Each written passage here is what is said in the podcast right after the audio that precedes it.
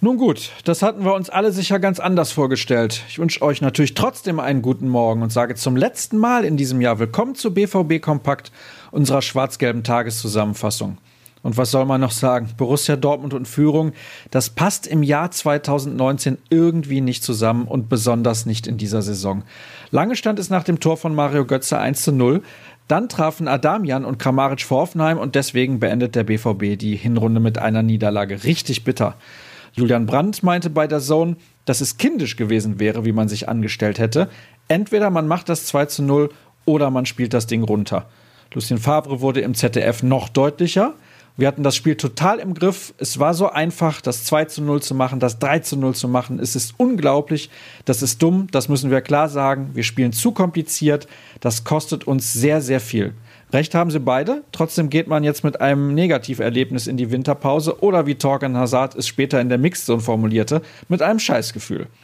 Genauso wie Mats Hummels. Der hat sich nämlich am Unterarm verletzt und wurde ausgewechselt. Er war noch während des Spiels auf dem Weg ins Krankenhaus. Eine genaue Diagnose gab es bislang nicht. Mehr dazu erfahrt ihr natürlich auf ruhrnachrichten.de. Da findet ihr auch den Kommentar zum Spiel, die Einzelkritik, die Analyse und noch viel mehr von den Kollegen Jürgen Kors und der Krampe, die im Stadion mit dabei gewesen sind. Ein paar interessante Zahlen habe ich noch für euch, weil ich eben schon über die vielen verdaddelten Führungen in diesem Jahr gesprochen habe.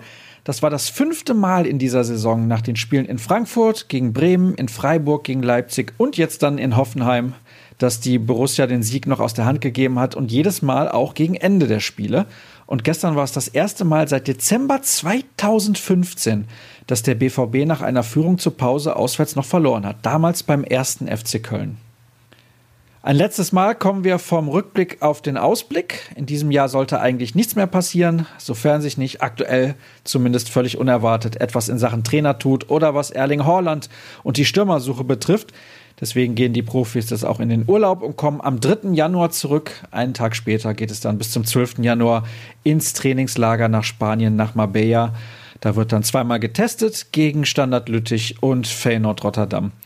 Von uns gibt es heute natürlich ein paar Nachdreher und nächste Woche auch wieder unseren wöchentlichen Podcast-Klassiker.